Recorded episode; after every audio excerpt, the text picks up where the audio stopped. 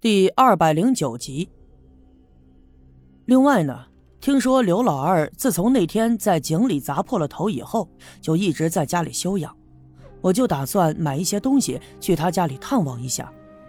在小卖店遇见了李老师，他听说我要去六姑家探望刘老二，他也要跟我一起去。其实呢，李海静跟六姑一家并没有太多的交集，但是既然他有这份心思。我呢也就没有拒绝。我们俩并肩往西走，当然会被村子里那些闲着没事的妇女给看见。他们呀就在背地里议论纷纷，这有些话都被我听见了。但是我也假装不在意。有的就说了：“哎呦，人家小叶校长果然是艳福不浅呐！你看，刚跟金凤分开没多久，又搭上了县城来的李海静。哼！”看来县城里的人都是花花肠子。这话呀，有的人却不同意了。他们说，这金凤都有了相亲对象了，月底就要会亲友，那还不准人家小叶再找个女人呢？再说了，人家俩人都是县城来的啊，有知识有文化，这才般配嘛。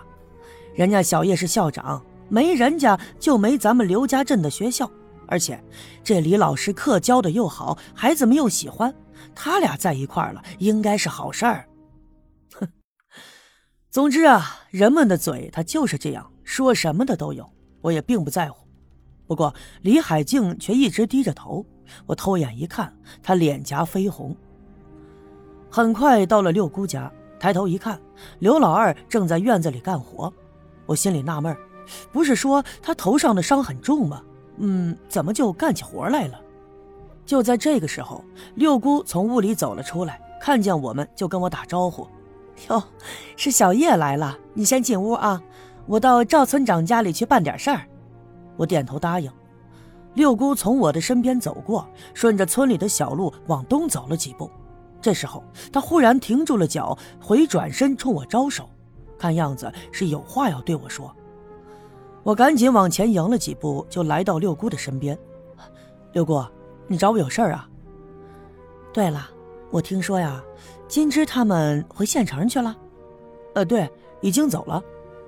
那金凤儿没跟他一起去呀？呃，听说没有，不过听说是带着王革命走的。听我这么一说，六姑点了点头，若有所思，犹豫了一下，她冲我笑了笑，转身继续朝东面去了。我回到他们家院子，跟刘老二打了个招呼，他拉着我进了屋，给我沏了水，我们俩闲聊了起来。我注意到刘老二的头上戴着一顶帽子，帽檐的后面露着半截白纱布，看来呀，他这伤口还被纱布包着呢。二哥，你这伤怎么样了？刘老二摇了摇头，嗨，没啥事儿，皮外伤。哎呀，就是有时候啊，这脑袋有点迷糊。我们就这样闲聊着。其实啊，我来的目的就是想问问刘老二，那天在井底下都看到了啥？井下的空洞到底是啥样的？这样子，我们下去探查的时候也好有个心理准备。但是啊，刘老二这人实在，尽管说我一直在试图问他昨天的事情，但是啊，他就没听出别的意思来，就以为我只是关心他，或者以为我是好奇。就把昨天他下井以后的事儿一五一十的跟我说了一遍。原来呀，昨天发现了王革命泡在井底下以后，这刘老二呢没有功夫多犹豫，腰里拴着绳子就下去了。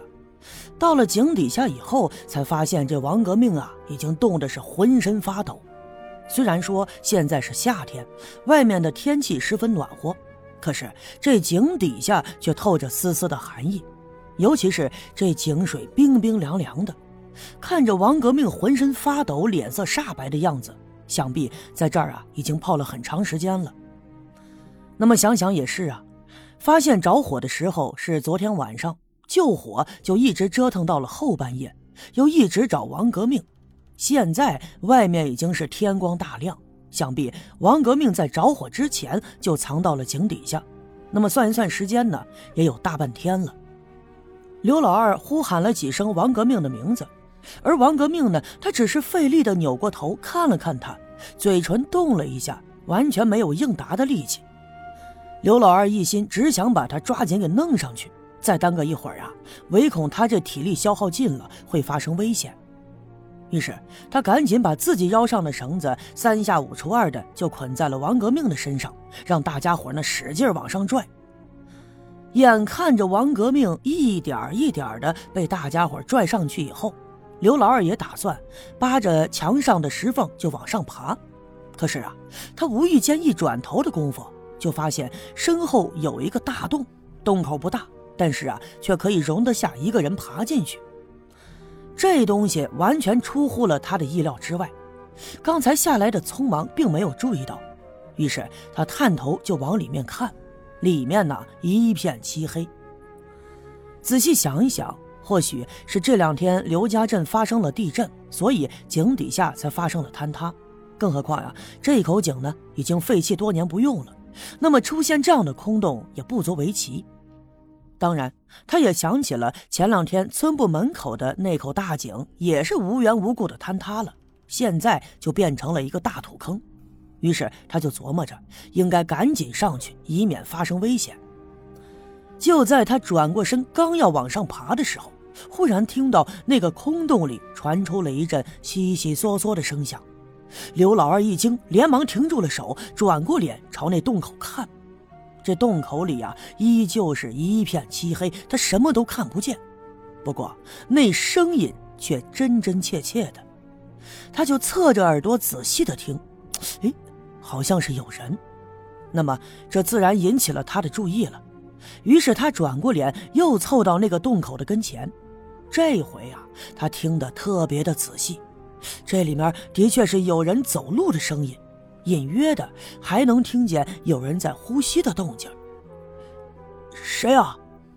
刘老二心里纳闷难道说这里面还藏着别人？但是他并没有多想，而是冲那洞口里就问了一声。话音刚落，他竟然看到里面光亮一闪，那个人竟回答了他：“我。”那声音嘶哑低沉，听上去有些耳熟，可一时间呀，却分辨不出来到底是谁。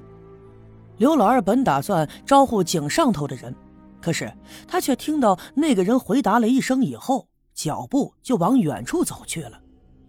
刘老二从腰里掏出了手电，打着以后朝里面照了照，但是啊，没看到那个人的影子。于是他这一下子顾不得许多了，双手扒着那个洞口，一探身就给钻了进去。